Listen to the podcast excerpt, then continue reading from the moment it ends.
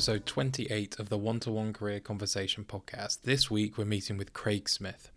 Craig is the Group President for Asia Pacific for Marriott International. He is responsible for the strategic leadership and operational and development functions spanning 24 different countries and territories across 23 different brands. He oversees more than 780 open hotels and over 135,000 employees. Prior to his current position, Craig served two and a half years as the president of Marriott's Caribbean and Latin American region. Before moving to the Caribbean and Latin American region in 2011, he was the executive vice president and chief operations officer for Asia Pacific. He's a son of an American diplomat, and Craig has lived in 13 different countries, worked in North America, the Caribbean, and Latin America, and Asia Pacific, and also Australia. In today's conversation, we chat about everything from his time in Thailand, leading a team through the events of 2004, and how Craig's career began in housekeeping almost 30 years ago. Here's the conversation with Craig Smith. Hi, Craig. How are you?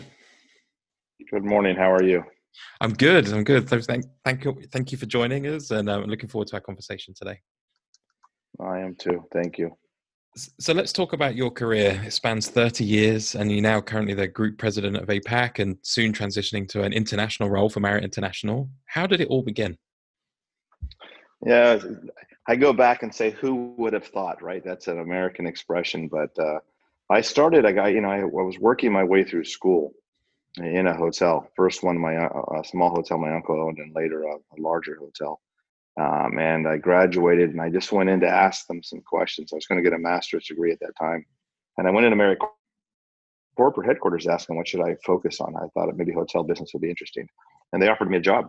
And uh, just on the spot, I wasn't even there looking for a job at the time. Uh, they had seen my three years of experience. And so they offered me a job in the front office.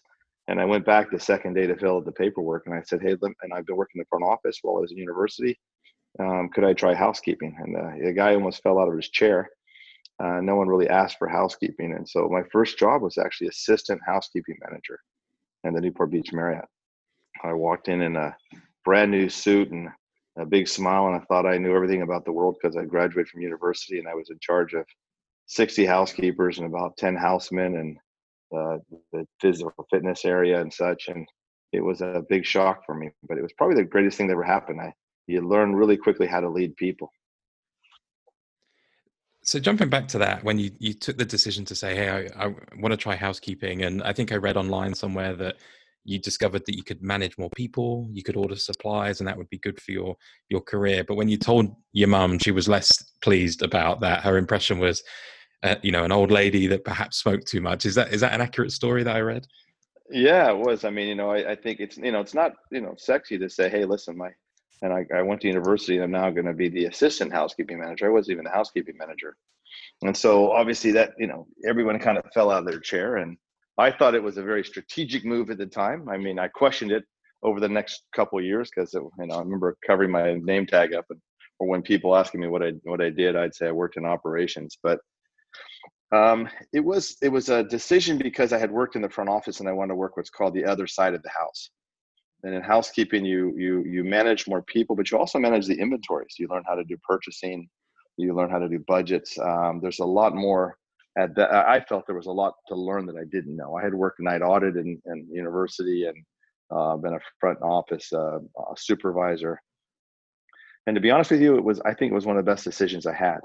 Not just for the the skill set that i learned but i think you I forced me to learn how to manage people very quickly so imagine you walk in and you think you're a bright kid with a really nice, you know, suit on and a you know college degree in your hand, and all of a sudden you're you're managing people who have been in their job 20 years.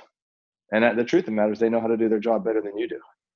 And so it fo- forced me to focus on the leadership side of of the business and you know how to lead people, how to.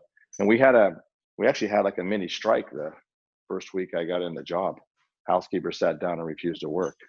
So it was kind of a trial by fire. Wow, that I, uh, I my my mother was completely the same. So I applied for a job in Marriott. It was room service. It was in uh, 2000 and uh, yeah, 2000 2001, and she asked me why are you working in a hotel, and I just was fascinated by the hotel industry at that time. We'd only stayed in a few yeah. Marriotts, and um, I just wanted to do it. And uh, 20 years later, I'm still here, and she's very much enjoying her uh, Marriott associate rate. So, um, so I think she's grateful uh, now. But, uh, yeah, my, every, my, my everyone's parents, the same. My, par- my, parents are the same. You know, and and, and I, I'll tell you, you know, you know, Marriott really had a great program where they wanted you to learn from the ground up. So, you know, even if I had gone to work in the front office or some of these other areas, you really wanted to learn the back of the business. I have a saying that what Marriott used to look for was a, a general manager who could put on a nice suit to welcome a dignitary to the hotel in a very eloquent fashion, but they could take off their jacket and their tie and roll their sleeves up and roll the you know the the big banquet tables down the hallway at the last minute because you needed more people to help set up a meeting room. And we wanted people to, you know, we wanted people that could do both. So we didn't want a snobby general manager, but we didn't want somebody also that couldn't, you know, couldn't dress up and welcome the VIPs the way you, you needed to. And so it helped us to be a little ambidextrous in some ways as leaders. So, talking about your role today as a group president for Marriott International in, in APAC, what's involved on a day to day basis? Well, that's the part I love about my job. I mean, when people ask me, what do you do? I mean, I, I'll have a day where I'll do some, you know, I'll review architecture and design uh, designs for hotels. We have something called Continent Design Review. Uh, and then later in the day, I'll uh, sit down and we'll talk about uh, marketing plans. Uh, we'll sit down and go over accounting and budgeting, uh, then operation standards. And so my job is is is so diverse. I mean, I, I, I think to myself, if I only did marketing, I'd probably be bored. If I only did design, I'd be bored. If I only did accounting, I would be bored.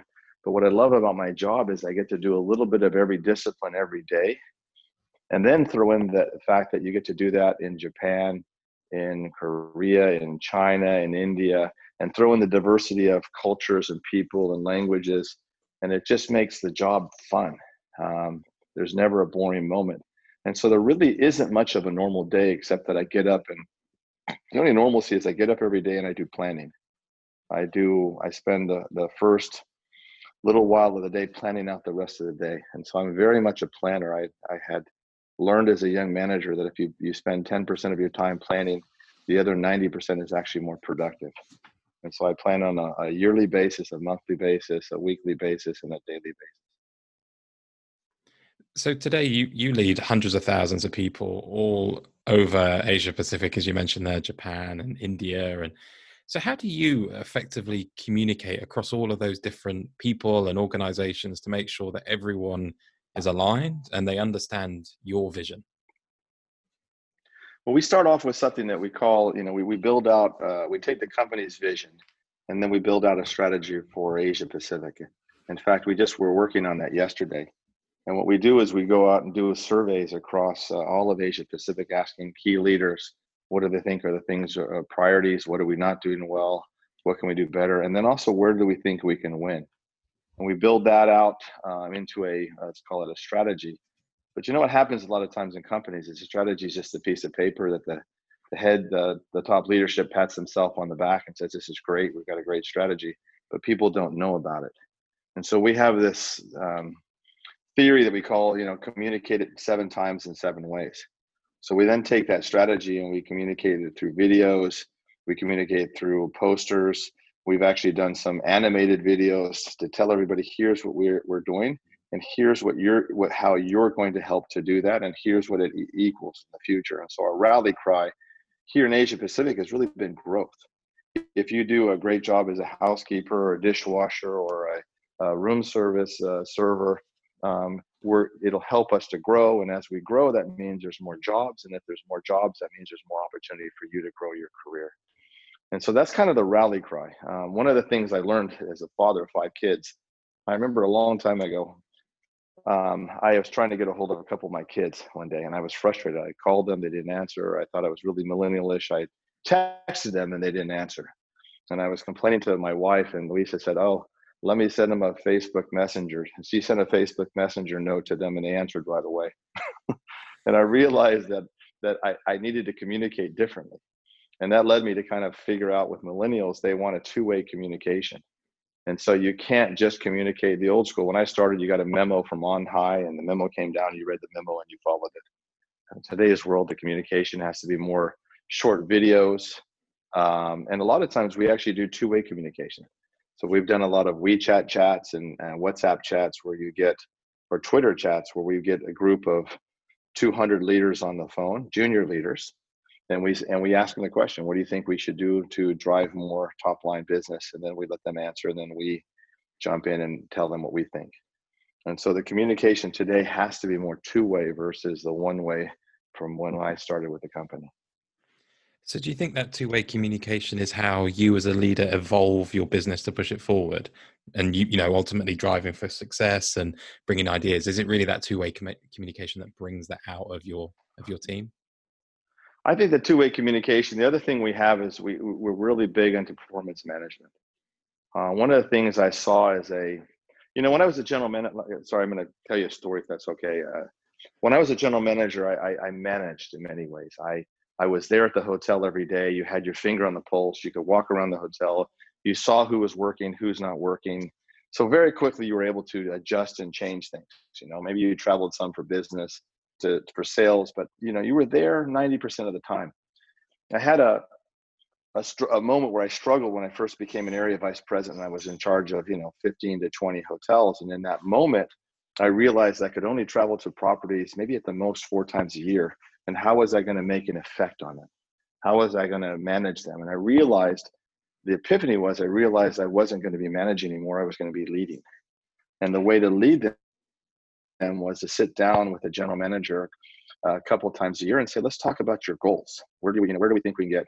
And let's get together on your goals. I'm not going to send them down. We're going to, we're, we're going to negotiate and talk and go back and forth on your goals. I'm going to manage you through your goals and I'm going to come back and give you feedback on your goals. And I think that was a, and then we would we would use statistics, guest satisfaction, associate satisfaction, and such, to see how we worked against our goals. And I realized I couldn't manage hotels anymore. I actually had to lead hotels. It's a, it's a very different thing. Where one you're you're walking behind the group, and the other you're walking ahead of the group, and you're hoping they're following you. An example was a big piece of that. Goal setting was a big piece of that. And then we have something we call performance reviews where we go through at the end of each month and, and, with the next level down and they do it with the next level down and we review how we did what can we do better how can we support you better and it isn't a punitive process it's actually more of a dialogue that happens between different le- levels of management to say you know what can we do better where should we focus our time and so it's a, a lot of it's around letting you know teaching people the correct principles and let it and then letting them govern themselves and believing in that uh, power of empowerment. And sorry, and the, and the last thing I think we saw is when we started doing that measuring, we actually found that some leaders that maybe were introverted, that we, you know, maybe people didn't think they were great or whatever, were actually phenomenal leaders. They were just quiet. We have a tendency to, to look at leaders that are like us and think they're oh, people that are like us or that are friends with us must be great. And we found some leaders that maybe were struggling that on the surface were very extroverted, spoke well, but their numbers really weren't there, or maybe their associates weren't happy when we started looking at their associate satisfaction numbers. And so this measurement piece was actually an incredible equalizer because it actually told us who's really who's who's effective versus you know who looks like they're doing a good job. So, talking about your days as a general manager, you were the uh, general manager of the JW Marriott Hotel in Phuket, a resort and spa. It was in Thailand, and it was during the tsunami in Asia in 2004. So, can you talk about that moment in your career and how you led your team through such uh, so those tragic events? Yeah, it was a, uh, you know, there, there's a little bit of luck to what happened with us. You know, we had had a, we had, we, we had a, Alan Orlob was the head of uh, global safety and security for us, and he had pushed us as hotels to do training programs every once in a while. I remember every time, every once in a while, I gripe, you know, I don't have the time to do this. Well, about somewhere between a week to two weeks before the tsunami, we had to do a complete hotel training program on a disaster if you had it. And so we had, you know, people carried on stretchers. Uh, we had to pretend we were giving first aid to people. We had this mock thing that we did. I'll never forget it because I was kind of like, gosh, I got so many things to do. But we went ahead and did it anyway. And in that, one of the things that came out is you have to have a let's call it a command room that everybody knows this is where you go to if there's a, if there's a fire an emergency, and here's how you deal with it. And this this person is in charge of this, this person's in charge of that. And and the point on this is that um, for emergencies and crisis management, things have to almost become a habit and we had that. We had, you know, we we had a crisis book. I knew where we knew where where it was on the shelf because we had been practicing through the year, and we practiced two weeks prior. And so I was at home. It was a Sunday, and I got a phone. I a phone call from our resident manager, Tira. He was manager on duty. I was walking around the hotel. He went out to the beach, and uh, the there was these older ladies that gave massage at Local from the local village gave massages on the beach, and one of them had said, "I've never seen the ocean act like this. The way you know the tide had gone way out." So he called me up, and you know, it, this this is the most expensive week of the year. People pay three times regular rates uh, during that holiday season. And he I just said, Tira, you're there, make the decision. This just goes back to empowerment, right? And Tira made the decision. We had sailboats. We we called in. Uh, I was I uh, got in the car and drove up to work. He couldn't really describe. We'd never thought of a tsunami. No one had in those days. And um, we pulled the sailboats in, and they were cleared. They cleared the beach and they were clearing the pool when the three waves came in. And so actually even Tira was carried and broke his hand in a whole bunch of spots. And we had some people we sent to the hospital. But we were very lucky we didn't lose a single guest. But arriving there, I arrived there when the water was going out. So there were people running up and down the street screaming, and you know, there's panic. We had lost some restaurants and the suites in the front of the property and and such. And you kind of almost eh, my leadership changed. My leadership is very inclusive. I allow my team today and even yesterday we were in a planning meeting allow them to argue with me we have a very open food fight and debates in our as our team and it's not because i'm a great guy it's because i uh, i figured out that if i allow dissent and argument in my team it it brings the best ideas forward and also keeps me from making a mistake as a leader but when a crisis like that hit what i realized is you have to change your leadership style and i went straight into autocratic in some ways a more authoritarian or autocratic leader. Called everybody to the you know our, our command room. Um, what do you think? We doled out you know i want you to go check on guests. We needed to do head count to see if we were missing anyone. We didn't actually know. We had people out on tours. We didn't know if they were live. And so we we we went very much into almost a military type command and control type of leadership role people said you do this you do this you do this and when we established that for the most part our guests were okay and then we started reaching out. We went up to a place called Khao Lak, which had suffered suffered the worst of the damage, and we started bringing people back in pickup trucks and anything we could. Um, the survivors of other resorts um, that were, you know, and we filled our ballroom up with uh, victims, and and you know we brought clothes in for them, food for them, and that's what it was like. And you know, you didn't sleep for a couple days. And one of the uh, last learnings I would say on crisis management is everybody wants to be a hero, so no one wants to go home and sleep.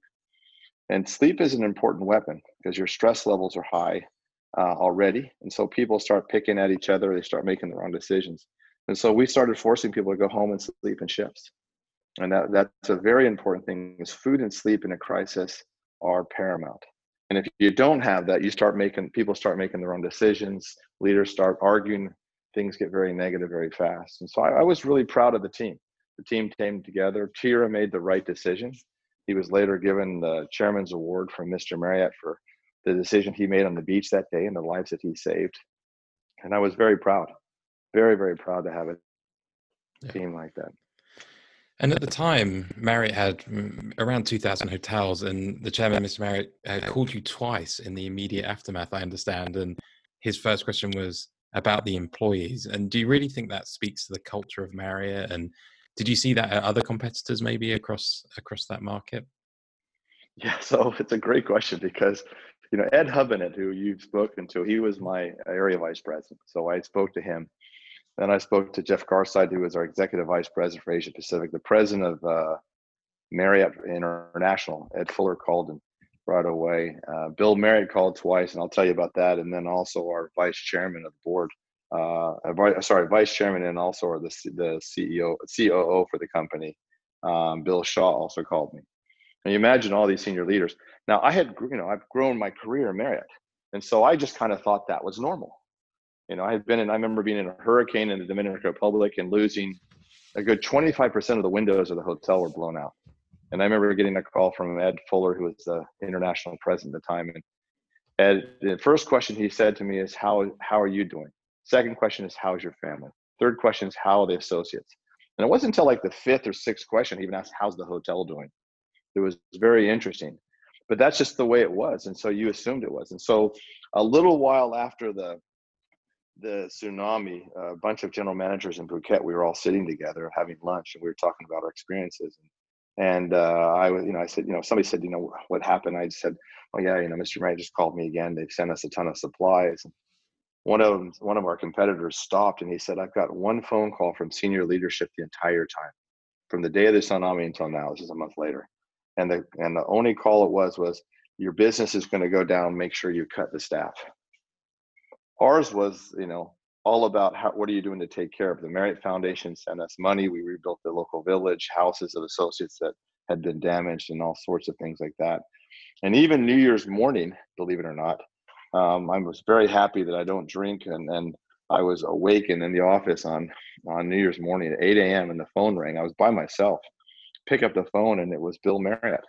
And he was calling me from Florida on New Year's Eve, just before going down to New Year's Eve party to ask me how I was doing and how the family was doing, how are the associates, and what else can we do? And I had to say, listen, we've we've already rebuilt houses, supplied, you know, food and everything else. we we you guys have done enough. There's nothing else. We're we're doing okay. It was such a it was an interesting thing because you you just thought, you know, I thought it was normal uh, but it, it, wasn't normal. It's just a, it's the secret sauce of our company. Is this, and so now when I have problems, that's you know when somebody has an issue in a, one of our hotels, first thing I think of is what am I doing as a leader? Can I tell you one other story that tells a sure. lot about Mr. Moran? Yeah, absolutely. A few years ago, about five or six years ago, I was really stressed in my job, and we had this annual event, um, the uh, Awards of Excellence where we bring in the top associates from all over the world. So one from Asia, one from Middle East and Africa, one from Europe. And you, you, they, we bring them in, and there's a week-long process, and it culminates with this, this huge event in a big ballroom where the Marriott family's there, senior leaders are there, a lot, huge piece of corporate headquarters are there, and we celebrate and they give these medals out to these people who have done extraordinary things. So this is one of the biggest events of the of the year and I had gone in and I was stressed and I had a you know I, I had sat on the the front row off to the side um, and I had some chest pains. And I kind of got up and I walked out the door and I you know went outside and I sat down on the bench. I didn't want to make a scene so no one really noticed. And somebody from security came by and said are you okay? And I said yeah I just you know I, my chest hurts a little bit. And they said you're sure you're okay? And I said yeah I'm fine. And so I went up I was staying in that same hotel. I went up to my room and lay down and try to get my blood pressure. I have high blood pressure. Try to relax, and there was a knock on the door. And I went to the door, and there's security, and they've got you know you know those paddles that revive somebody and everything else. Mm-hmm. they had the whole kit. and, you know, it looked like you know the ambulance had arrived, and they said, "Listen, we're really worried about you. We really would like to take you to the hospital." And I said, "Hey, listen, I'm okay." I really appreciate you coming. And it felt good to know that our people were doing what they're supposed to do, right? Checking on a client. And so I went back and I lie down again and I'm trying to relax and I'm laying there. And about 10, 15 minutes later, there's a knock on the door again. I kind of get up thinking, how am I going to relax if people keep knocking at the door? And it's the general manager of the hotel. And he's Mr. Smith. I want to, I want to take you to, you know, we'd like to take you to the hospital. A little worried you got to get checked out. And I said, no, no, I'm okay. Thank you. And I thanked him and I went back and I thought again, same thing. You know, I need to relax. That was really great that they're checking up on me if they're doing their job. So now about another 50 minutes later, there's another knock on the door. Now I'm a little irritated, right? And I'm thinking, how am I going to relax and how am I going to get my blood pressure down, my heart okay if people keep knocking on the door? And I swing the door open kind of with this, you know, come on, look on my face. And there's Mr. Marriott, Mrs. Marriott, uh, Ron Harrison, Mr. Marriott's son-in-law, and Debbie Marriott, his wife. Imagine this. They came to my room. Mr. Marriott, in his hand, has the keys to his car. And he says, I'm going to drive you to the hospital. Imagine it. Where does that happen? Where does Not that many happen? places. I mean, you know, no. The chairman, he he, and, and I, you know, I was embarrassed, you know, and I said, hey, listen, I'll make a deal with you. I will go to the hospital with security if you go back down, and because there was a, a dinner after that event. And I said, go back down to that dinner because there's people who really want to see you. I mean, you know, you're he's an icon, right? And so we made that deal, and I went to the hospital and I got checked out. And the doctors, you know, gave me some lifestyle changes and everything else, which have worked out. But you know, where where does that happen? And and so now, you know, I can be as I can be busy, and if you know you hear that there's somebody in the hospital, Luis and I we we get in the car and we drive over to the hospital to visit somebody, even if it's somebody's spouse. because I, you keep thinking, what would Mr. Marriott do? What kind of leader would you be? And who do you, you know, who do you want to be? So this is a massive lesson about leadership is it, it comes by example. You, you learn leadership on the job as a young housekeeping manager, and you learn leadership because of the example of the people above you. When there's a disaster and you pick up the phone, you call someone to say, How are you? You do that because you learn that growing up as a leader. Yeah. Um, yeah. and, and that's that that that's really who we are as as, as a and, and the worry I have is, you know, am I transmitting, am I teaching the leaders below me to do that so that they'll someday be like a you know Mr. Mad or Arne Sorenson or you know Arne. I have a monthly phone call with Arne, and and the first thing he asked me with everything that's going on today, he always asks me, you know, how's Louisa, how's the family, and then he wants to go individually through the my direct reports. How are they doing? I mean, you know, it, that's yeah. what the, the first thing that comes out of somebody's mouth is usually the most important thing it's a, it's attention to detail. And he, you know for him to remember those names and understand them and and be able to yeah. articulate that on a monthly basis is very impressive. So like you like you just you know you said earlier to me about the you know ed hubbanet having worked for him years ago and him still remembering your your your children yeah. and wanting and really wanting to know how they are. It's a it's yeah. a human connection exactly and um you know, I was reading something online, and you mentioned your father was a U.S. diplomat, and you mentioned that one of the key learnings that you learned from him was how to act with others is really the true test of you as a person. So I was wondering if you could talk through your experiences with seeing your father as a U.S. diplomat and how that maybe shapes your interaction today with it. Yeah, the story you may be telling actually is just twofold. It was it was about my father, and it was also about Simon Cooper, who was my boss uh, at the time, I think, or, or just after he, I, he, had, he had just retired. And I had two images of, you know, what, you know, we, we have in the Ritz Carlton what we call ladies and gentlemen serving ladies and gentlemen and this concept. And so this concept for me of what is a gentleman has always been interesting. I bought a couple books when I, you know, I, my youngest son, you know, or also all our, our boys, we push them to always open the doors and be, let's call it a gentleman, right? You know how do you you know walk up the stairs behind a lady walk down the stairs before a lady all these things that you want to do. But this concept of what a real gentleman is and and and you know how do you act is, is you again you learn from from from example right? And my father I, had this image of my father. We had moved to budapest hungary um, back in the cold war days and we we had this really old huge mansion. And i remember we moved into it. You know he was the number three at that time in the embassy and it just felt like we were on top of the world. You know, big mansion. It had like uh, sofa sets. I think I counted six different sofa sets across the house. You know, one and you know, and, and it was just cool. And we had, you know, my father would host these parties with diplomats from other countries, and the way he would speak to them was, you know, you know, I, I was you're kind of proud as a kid. My dad's a big deal. You know, he's speaking to this ambassador from this country or this ambassador from that country, and you're feeling good. And it was this one day I was sitting in the kitchen eating, uh, and our, our, our cook was there. And I remember my father came in. I just heard him speaking to all these, you know, let's call them bigwigs, and the way he addressed our cook was the same way that he addressed all of those people. And I funny because I, I mentioned it to him. He doesn't even remember it, of course. But it was one of those searing moments in my mind as a kid that, that and I've watched the way my father talks to people who maybe come from, you know, less, you know, less socioeconomic backgrounds uh, and he he talked to them the same way he would speak to somebody that uh, maybe had a PhD or maybe had a, a, very large job in the government. And that was so impressive with me because it it kind of a true gentleman treats everybody as a gentleman, not just people that that wear nice suits or expensive shoes. And the other image is uh, Simon Cooper, who actually is a true gentleman. And Simon had come from the the Ritz Carlton side of our business, and so I remember when he first the first time I met him, I was, you know, nervous and I was thinking, okay, am I polished enough for him? You know, he's Simon came from a family that actually had um, had a they sold cloth to all the best tailors on Savile Row, and they had a store there, I think, for 300 years. So he obviously, is, you know, came from a decent background. So the first time I met him, you know, we were in the airport together and we're in the lounge, and I was trying to speak and be all debonair and everything else, and he uh, you know, he he asked me if you know, can I get a drink for you? I remember thinking, you're gonna get a drink for me. You're Simon Cooper, this legend, and that was just how Simon was. but what was really interesting is that when we left Hong Kong the first time, we lived here seven and a half years. And for our youngest two children, this was home. This is where, you know, this was the longest we'd lived anywhere was before that was two years.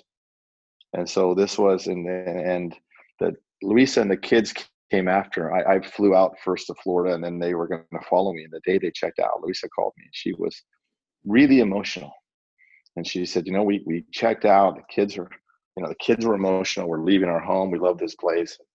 You know kids were crying. It was it was like 5.30 in the morning. And they're checking out of the hotel. It was just a tough experience. And guess who was in the lobby? Simon cooper. Simon cooper went to the hotel in the lobby to say goodbye wow. You know and she you know and she talks about so i'm getting emotional now but she talked about how what kind of man does that you know? And just you know here's simon cooper this man and he took the time to go say goodbye to to luis and the kids. Wow. Yeah. that's a real gentleman. Absolutely. and, and that's a real leader right? So, you know, again i go back to this connect how do you connect with people? If you really believe in leadership if you really really believe in the tenets of leadership that means you have to get work done through others which means your job is to support them and so my favorite leadership word is the word stewardship because stewardship is more about you as a leader serving the people versus them serving you. And we get confused at that in, in life, especially in places like Asia, where I, you know, I show up to a hotel and 300 people are waiting outside, and you feel like you're the king. It's really hard to keep that in check and remind yourself your job is to take care of them, not them take care of you. So, so one of the biggest challenges the world faces today is the current COVID 19 uh, global pandemic. So, I'd love to talk to you a little bit about what it's like leading your business through this pandemic and how it's maybe evolved you as a as a leader. Yeah you know you, you know I, I think mr Med once said you craig gosh i don't think there's anyone in the company who's gone through more crises than you have. And I, I, thought at that time geez i've had bombings i've had tsunamis. You know I, have uh, we've had i've you know we've had every crisis possible hurricanes um, and i thought i saw it all um, and this one is was a new one uh, but there's still there's there's still commonalities, right? You still have to pick a goal. You still have to buoy people up and, and motivate them and make them feel like there's a purpose. Uh, you still have to help quench their fears. Um, and this is a you know this is one that's tough because this also leads to fear of you know what about my job? Uh, what about my future? Uh, am I doing the right thing? And so I think the same thing happens. We gathered the team together and we said, okay, we're going to scrap our strategy and our plan that we had before but what's our plan now? What do we do now? What do we focus on? You allow very good minds in the room to argue over what we should be focusing on. And you know, there were times where I thought I was doing well, and some of my direct reports will come to me and say, "Listen, you need to communicate more, or we need to be a little more transparent about this." Uh, and what, one of the things that we did is we tried as much as possible to be as honest with everybody about what was happening. You know, there's there's a great amount of fear and uncertainty, especially in our our business when all of a sudden you you know you drop off and you look at hotels that have been running 80% occupancy and they're running 10% occupancy you know and the worry about jobs and the job losses in our industry and in our company and such and you have to you have to almost in some ways shut away your own personal emotions and i go back to the word stewardship and ask yourself what, what am i doing for the people that work for me am i taking care of them am i motivating them am i being honest with them and a lot of leadership even in crisis is like being a parent which involves a lot of giving love, but it also at times means that there's there's some discipline in there too. And if people know that you care about them, then they don't mind when you are when you're when you have to be tough with them or have to be direct with them because they know it's coming from a place of love, right? We don't use the word love in business, unfortunately, but it's that's the same thing. You really care about the people you work for. And so in this in this environment, you know, we had to stop. And one, one of the things that became apparent for us was that China and the rest of what we call APEC, Asia Pacific, excluding China, were on two different trajectories. China actually was recovered very fast. Last month we did a higher occupancy than we did, you know, um, last year for the same month. So China, uh, China's numbers are actually pretty good, and so we had to say, okay, thing, you know, let's not treat everybody the same. Let's make sure that we focus on driving business in China and focus on saving business in, in APEC. And then uh, a lot of listening, a lot of you know town hall meetings, asking questions, you know, listening to people's fears. Sometimes it's a uh, sometimes I had a daughter one time that chastised me, and she said, "Dad, every time I tell you a problem, you want to fix it." And I thought I was being a great father, And she says, all I want you to do is listen. That's one of my problems as a leader, by the way. So I have some quick fire questions for you. Sure. When when working with you, what are two behavioral qualities that others just have to show on a daily basis? Um, they have to be a team player. They have to care about the people, and they have to be focused on the output. In other words, the results. And then, what is one unacceptable behavior at work that you just simply do not tolerate? Treating your subordinates poorly. Fantastic. Well, thank you so much, Craig. I, I, could have sat here for hours and asked you about learning and being a father of five, but I know wow. that you're you're very very busy. So I appreciate the time that you've you spent with us today, and um, thank you again for for coming on and telling your telling your story and sharing your experiences. No, my pleasure. my my story is really weaved in with all these other great Marriott leaders that I've had the opportunity to work with. I mean, um, I mean, hopefully someday somebody will say I learned this from Craig, but Thanks sure again. Will. Yeah, thank you so much. Enjoy your day. Thank you so much. Thank you. Bye bye. I personally really enjoyed the 35 minutes or so that I was with Craig. His leadership and passion really showed through all the way through our conversation. A couple of things really stuck out to me while we were together how he treats others, his story about Mr. Marriott wanting to take him to hospital, and how that shaped him as a leader, ultimately how he values how you treat others as a true test of you as a person. Also, his communication strategy to team members when something is new or needs to be communicated, and how he adopts seven different ways of communicating. I've actually personally used that a couple of times since recording this episode. Thanks again for downloading and listening to the One to One Career Conversation podcast. You can find us over on LinkedIn by searching One to One Career Conversation, and you can also follow us over on Instagram and Twitter at the One to One Pod. Please also do let us know what you thought of today's conversation with Craig, and you can do that through any of the social platforms or on iTunes reviews. And as a reminder, this podcast is available on Apple Podcasts, Spotify, Anchor, Breaker, Google Podcasts, and probably anywhere else that you enjoy listening to podcasts. Hit subscribe to be notified of new episodes. Thanks for listening.